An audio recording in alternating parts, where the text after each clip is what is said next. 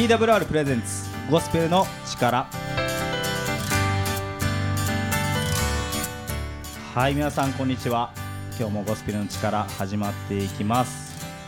もうですね早9月で残り今年も数ヶ月待ってきましたけどもいかがでしょうか？まだまだ暑い日々が続いてるかなと思っていますけれどもそんな時はぜひこのゴスペルの力聞きながらですねあの暑さを笑い飛ばしてくださればなと思っております。今日もですね前回に引き続いて素敵なゲストに来てもらっております、まあ、早速お呼びしたいと思います。いつもながらの青木先生です。よろしくお願いしよます。ろしくお願いします。はい。で前回から引き続いてコートご夫妻にも来てもらっております。よろしくお願いいたしよろます。しくお願いいたします。よ。ろしくお願いします。前回すごい楽しかったですよね。そうですね。ようさんとひろこさんの話を聞けて、はい。もう25年のね感動がありましたね。そうですね、はい。25年をぎゅっと縮めて喋ってくださって、ありがとうござい僕もなんかほっこりしながら、ん。ああいい話聞いたなと思ったんですけども、はい。ということでですね今日はまた違ったテーマではい。進んでいきますけど。はあのシネマ牧師としてちょっと行こうかなと思ってはい、ましシネマ牧師青木降臨です。て。はい。はい、今日はどういうあの映画をそうですね。話してくださるんですか？あのバービーというね、はい。ちょっとまああの先月結構日本でもやらかしたね宣伝もあったりとかしましたけども、はいまあそうではなくてこの作品そのものをねちょっと、はいあのキリスト教的な視点から紐解いてみようかなちょっと思ってますね。あはい。そうああのなんかすごくピンクなイメージしかないですけど、はいなんかでやとやらかしたイメージしかないんですけど、そうですねそそれとこうキリスト教がはい。実はつながってるわけですか？ええまあ、僕の中でつながったというか、非常にこう刺さったというか。はいはい。ということで今日はバービー行きたいと思います。はい皆さんどうですか？リスナーの皆さんバービー見られました？どうなんでしょうね。ぜひぜひ今日も楽しんでお聞きくださればなと思っておりますけども、お二人はどうですか？バービーって見られました？まだ見てません。あまだ見てないですか？はいはい。でもいつも青木先生が勧めていただいた映画は見てるので、はい多分これから見ることになると思います。きっと夫婦ご夫婦50割というかね、はい。50以上だったらなんかあのディスカウントがあるんで、はい。ご夫婦でいくと思います。あーいいですね。じゃあ今日はそのバービーについて青木先生からいろいろお話聞ける楽しいお話聞けるかなと思いますので楽しんで今日もお聴きください。ではここで一曲お送りします。おっさんビーで祝福福男です。ではお聴きくださいに祝福されててええんかな？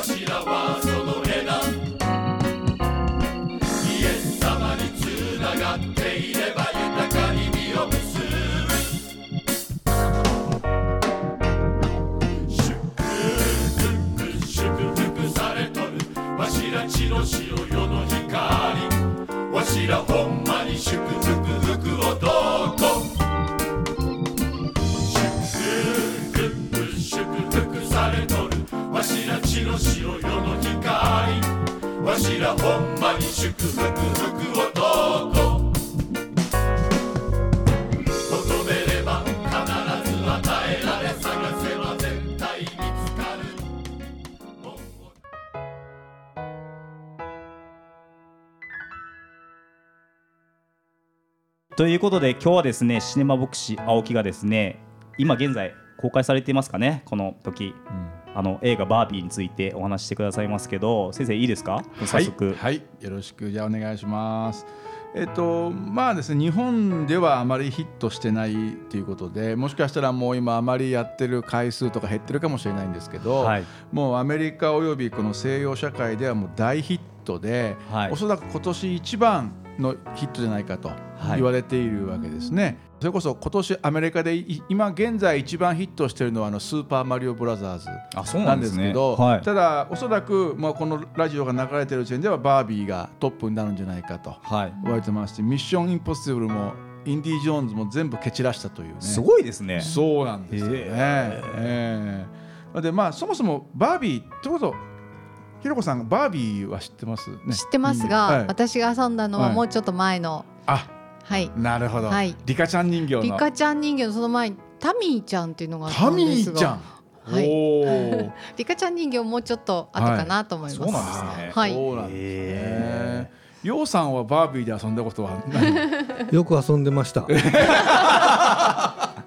えー、今のはなかなかね 大胆な発言。ゼロですね。い。やでもねこのバービーって日本ではあまり売れてない。やっぱりそのさっき言ったそのリカちゃん人形もタミーちゃんはあれですけど、はい。やっぱりリカちゃん人形の方がどちらか言ったらヒットしてね、はい。い、た要素があるんですけどももう全世界的にはこのバービーバービー人形ってすごくヒットしてるんですね、だからしかもバービー人形の一つのあの、まあ、特色っていうのはいろんな多様性を認めるっていうね。だからもう早い時からもちろんバービーっていうのはその金髪ブロンドヘアのブルーアイのスタイルのいい女性というイメージから始まってるんですけどでもそれがこうアフリカ系アメリカ人であったりアジア人であったりいろんなバービー人形ができてですね。そしてあのなんか映画の中で面白かったのはその妊婦さんのバービー人形とかね。それから車椅子のバービー人形とか出てきたりもするんですよね。そうなんですね。えー最近ですとこうなんかいわゆるなんですかもうダウン症とかはい。いう方の顔つきをしたバービー人形っていうのは普通に出てるとか、まあ、そういうことは結構あのいろいろとなんかその多様性ってことを目指しているそういう、まあ、バービーあのランドっていうのがあるらしいですね、はい。いまあ、いわゆるそのディズニーランドみたいなもんですよね、はい。バービーが住んでる世界って言うんですけど、はいあの映画の中でですねそのバービーランドから始まるんですよ。へでー。あの、えっと、演じてる人たちはみんなその俳優さんだから人間なんですけどだけどそのみんなですね結局そのバービー人形っていうのはそのいつもヒールを履いてたりするので、はい。かかとが上がってんですよね、はい。だから上がった状態で動いてるんですよ。はい。うんバービー人形のなんか住んでる部屋がはバービーハウスがあって、はい。そこから1階に降りるときにですね階段があるから階段使わないんですよね。みんな人形だからこう手で持ってこう下ろしますよね、はい。だからその映画の中でもそういきなり空をファーッと飛んで1階に降りてくるみたいなあねそういう感じののが続くので、はい。正直これはまずってこれは失敗したと思った最初ね、はい。なんだこれはと。はい。つまりこんなの見せられてこれが2時間続くのかよって思ったんですけど、はい。実はそれは壮大な前振りでして、はい。うん、で実はそのい一番その中心にいたバービーがですね、はい。ある時ふとあることを考えるんですよ。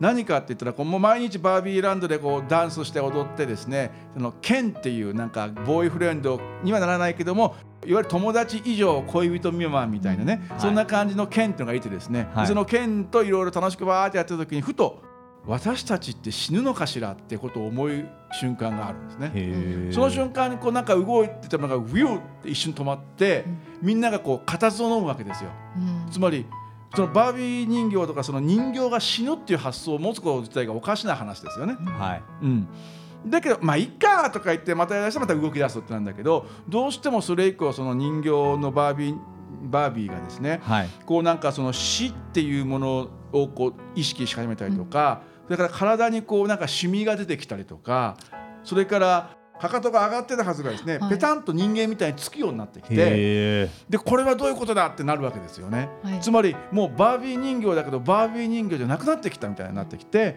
でそのことについてなんかそのバービーについて詳しい、まあ、またバービー人形がいてややこしいですけどねその人に聞きに行くんですよね。ーはいただどうもあなたの持ち主ああなたのこのあなたというこのバービー人形を持っている持ち主の影響がを実はあなたは今その受けてると。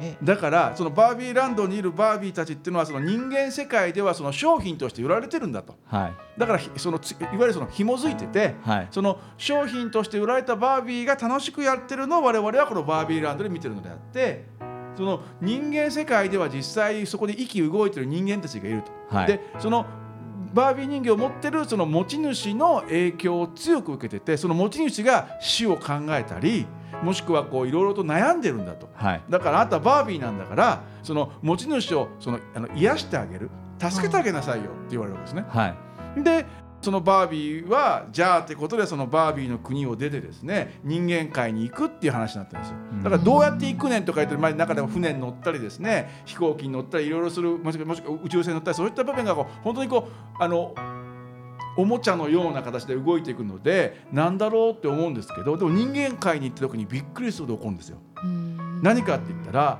バービーランドでそのい過ごしてるバービーはその女の子の前で「はい私バービーよ」とか言ってやるんですけど女の子たちがね「バービー?」とか言って言うんですよ。はい何をかって言ったらあんたのせいで私たち女性はうんねいろいろと文句言われてんのよと。あなたのせいでフェミニズムが50年遅れたのよとかみんなから女性から文句言われるんですよ。何かって言ったら結局バービー人形っていうのは、その男性が見たいわゆるセクシーではい。可愛くてっていうイメージのものなんですよねはい。だから結局あのバービーランドの中では素晴らしいと思われてるけど人間界の中では結局そういう風じゃなきゃダメって逆に男たちが女性たちをあのバービーのようにあのバービーランドでやってる人形のようにならなきゃ女性はダメなんだってことをずーっと言い続けてきた。うん。それで初めて出会うんですよ。はい。バービーが。はい。そこで彼女は初めてそのなんていうの？自分って何なんだろうってことについてアイデンティティを求め始めるんですよね。そこからいろいろ事件が起こってくるんですよ。はい。特にその実際にあの、まあ、彼のその、まあ、恋人未満だけど友達以上であるケンっていうのがいてですね、はい。ケンっていうのがついてくるんだけどケンはそのに人間界を見た時になんだと僕が知ってるバービーランドって全部女性が優位で、はい。自分はただのその何？そのさ刺身のつまみたいなもんだ。かっこよくて筋肉隆々だけど、うん。中身がない、はい。でいつもバービーのそばにいるだけはい。ですよね。はい。なんだけど今なんだ人間界で見たら大統領もにあの男だし、はい。社長も男だしそしていろんなことを全部見たらそのなんていうんですか男が威張ってる。これこそがリアルなんだって彼は思うんですよ。はいでその後バービー界に帰った後にケンが革命を起こして、はい。男尊女卑の世界をバービーランドに作っちゃうんでへえすごいですね。うん、はい。っていう話なんですね。はい。へだから全然そのなんかバービー人形で遊ぶって話じゃなくって、はい。こういわゆるフェミニズム男女のうん。性の違いとか、そういうことについての話になってってるんですね。はい。へだからいやこれは見事にやられたなというか、えはい。結構そう考えてみたらあのいわゆるそのトロフィーワイフっていう言い方があるんですよね、つまり美しくてスタイルが良くて、こうなんかこう優雅な優美な佇まいをする女性を自分を奥さんにしているっていうことに男性がすごくこう優位を感じる。だから例えばですけど芸能人の美しい女優さんとか、なんかをそのまあ例えばその、実業家が奥さんにする。でも数年間で別れちゃう、何かって言ったらトロフィーの賞味期限が切れるってわけですよね。うん。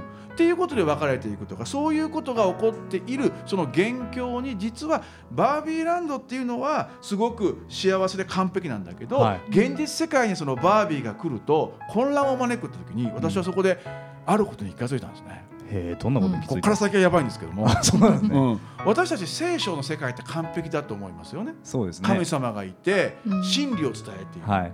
でそれがその聖書が人間界の中で実際に生きてる我々クリスチャンが、はい。これ聖書が言ってるこれ聖書が言ってるよっていう時に奴隷たちをね主人に真心から伝えよっていうこの言葉によって奴隷制度は肯定されてきたんですよ。はい実際の聖書の言葉ですよね。はい。うん。それから教会では女たちは黙っていなさい。ってありますよね。はい。それがあるから某ねアメリカの某教団はいまだに女性牧師はいないんですよ。うん。どんなに優秀であっても、はい。女性はあの牧師になれない。そのいわゆる牧師に仕える立場しかなれない、はい。それは聖書の言葉なんですね。はい。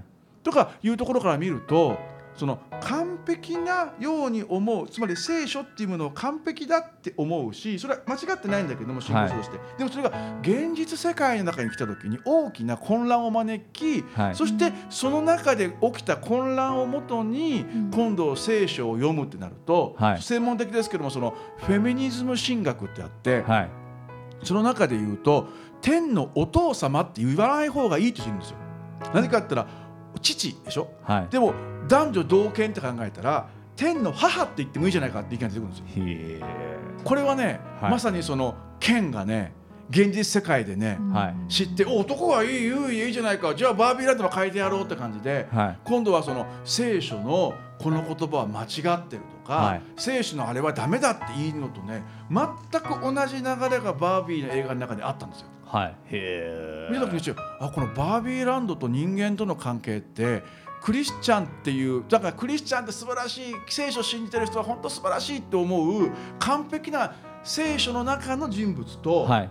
私たち人間とが同じって思ってるけど実はそこに差がある。なぜかといってやっぱり人の中には罪がある。はい自分勝手に聖書を解釈したりもしくは聖書の中の一部分だけを金閣玉上のように思って、はい。奴隷制とか男女の違いみたいなことをこう言い続けていく。はい。そういうものっていうのがやっぱりなんだバービーの映画の中も人間の我々クリスチャンの生活も中の現実もはい。あまり変わりないんだと思った時に、はい。この映画はすごいって思ったんですね。はい。ええ。へえ私たちのもっと言えばなんかクリスチャンってうん我々言いますよね、はい。クリスチャンっていうイメージの中でなんか完璧とは言わないけどなんかすごい優れた真理を知ってる素晴らしい人たちでもう死んでも天国ってそのことだけを考えたらなんかいいなってそれがで満足って思っちゃう。けどうん。現実クリスチャンもいろいろいますよね、うん。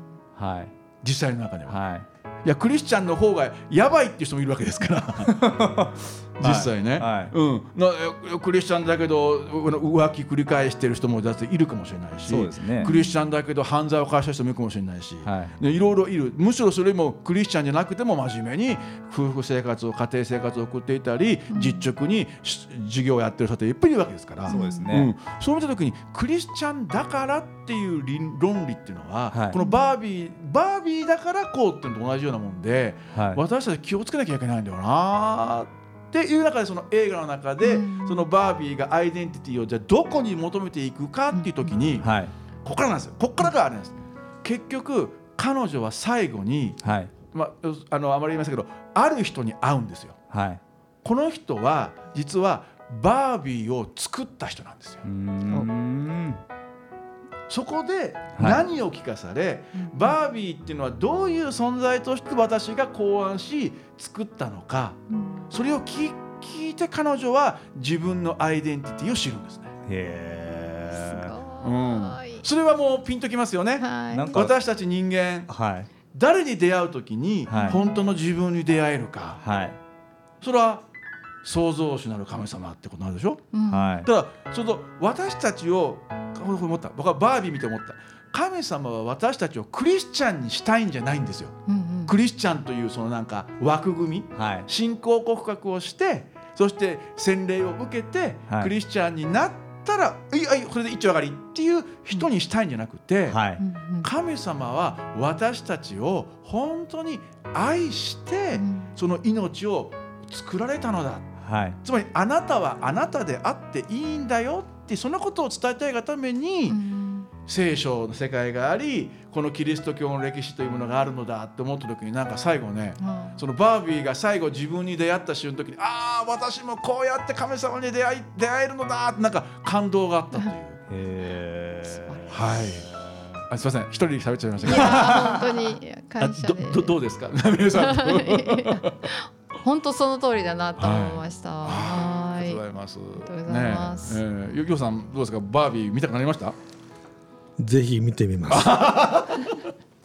なんか言わせてしまっておいて申し訳ないですけいどね。やーぜひ見たいです。ええやっぱりねもう一つ言えるのは深掘りしていくとですけどもこの女性があのえっとグレータ・ガービグっていう監督はじあの女性なんですね。うんでこの人がやっぱり常に追い求めていたものっていうのがあのやっぱり女性としてこの地上でどう生きるかってことを考えてたんですね。ね。はい。うん、その時にでもバービーの映画の中でなるほどな立派だなと思ったのは、とことんそのケンみたいな男っていうのはすぐに感化されてすぐそのあの偉そうにするっていう風になってそれをやっつけて終わってもいいんですけど実はそうでは結局女性が今度は威張るだけだっていうね、うん。うん。ことになった時にじゃあどういう風にそれを処理するかっていうその処理の仕方。うん。そこのところでやっぱりこうキリスト教的な背景を持ったつまり元一番のその命の元のところに行って出会うっていうその発想は多分その大切な君と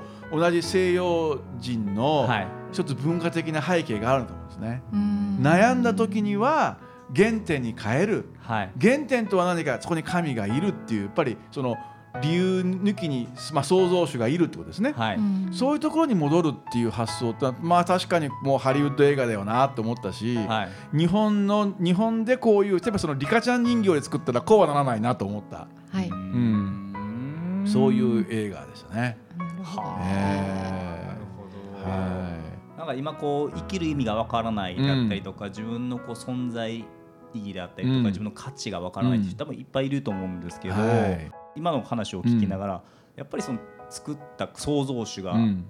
であったりとか、うん。その原点に帰らないとやっぱりいくら自分の中を見てたとしても、うん。そのバービーのようにうん。分からなくなっていくのかなっていうのを思ったんですよね、今。そうですね。うん。えーやっぱりねあの前回も楊さんがね最後あの神様を信じてって25年って言いましたけどやっぱそこでやっぱり自分のあのアイデンティティっていうんですかね。まああのそれはいい意味でのクリスチャンですね。クリスチャンのっていうなんか人種とか枠に入るんじゃなくてやっぱりこうあの教会の中での自分を見出すみたいな教会を通して自分を見出していくみたいなその部分っていうのはやっぱり昔も今も変わらないんだろうなっていうのはね。そう思いましたけどね。この間あの、うん。いいですか、はいはいどうぞどうぞ。日曜学校のキャンプ行った時に、うん。あの天文台からこう見れるっていううん。望遠鏡があのあありまして、それで星を見れるんですけどそこで教えてくださった50代ぐらいの方がいらっしゃる男性の方なんですけどね、うん。で星の北斗七星とか彦星織姫、うん。でその間をこう流れる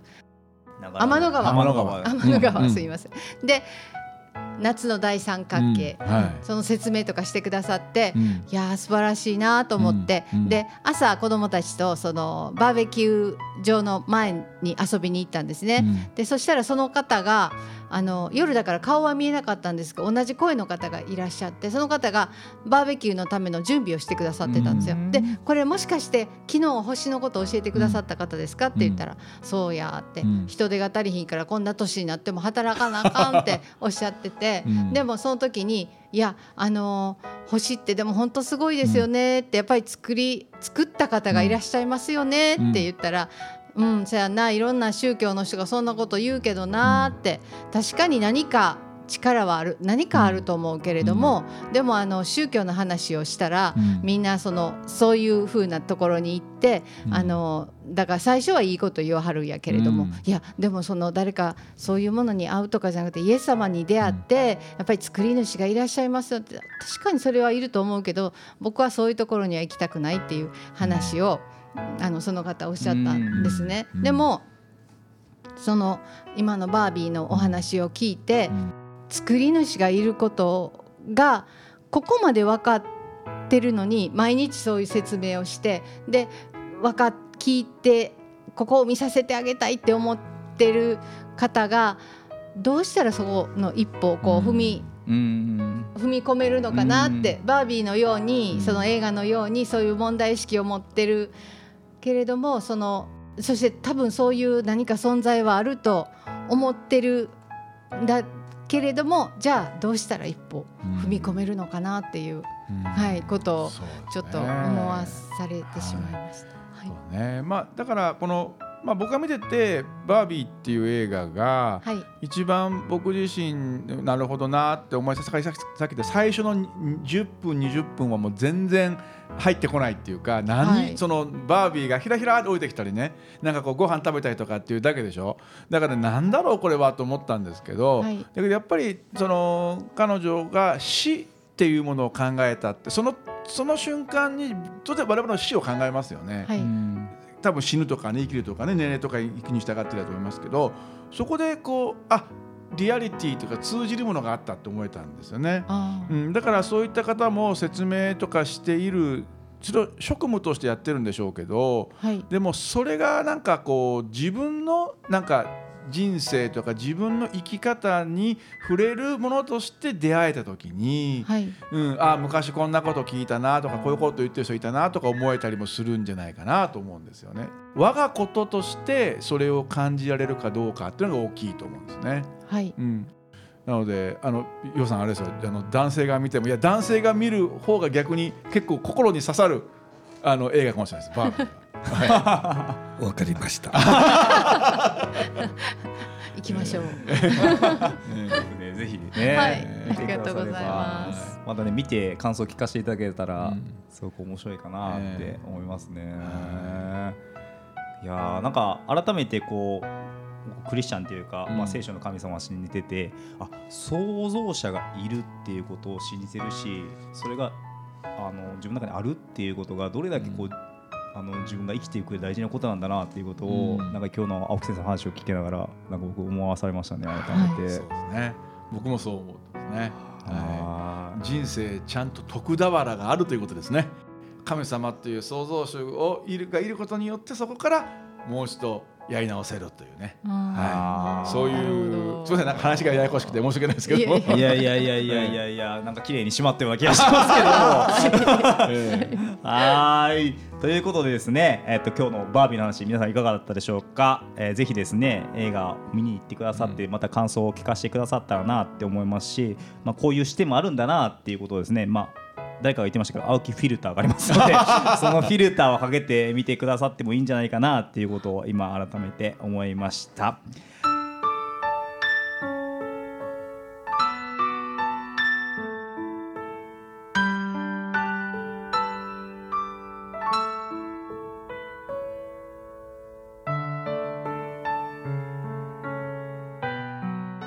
スペルの力ではですね皆様からのお便り募集しております。ぜひですね今日聞いた感想であったりとかまた疑問や質問などもありましたらぜひ、えー今お聞きのラジオにお便りを送ってくださっても構いませんしメールで info info twrjp.org までぜひ送ってください。また気軽にですねツイッターでハッシュタグゴスペルの力をつけてぜひつぶやいてみてください。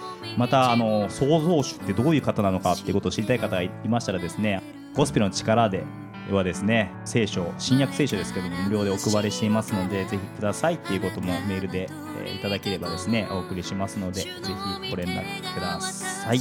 TikTok もやってます。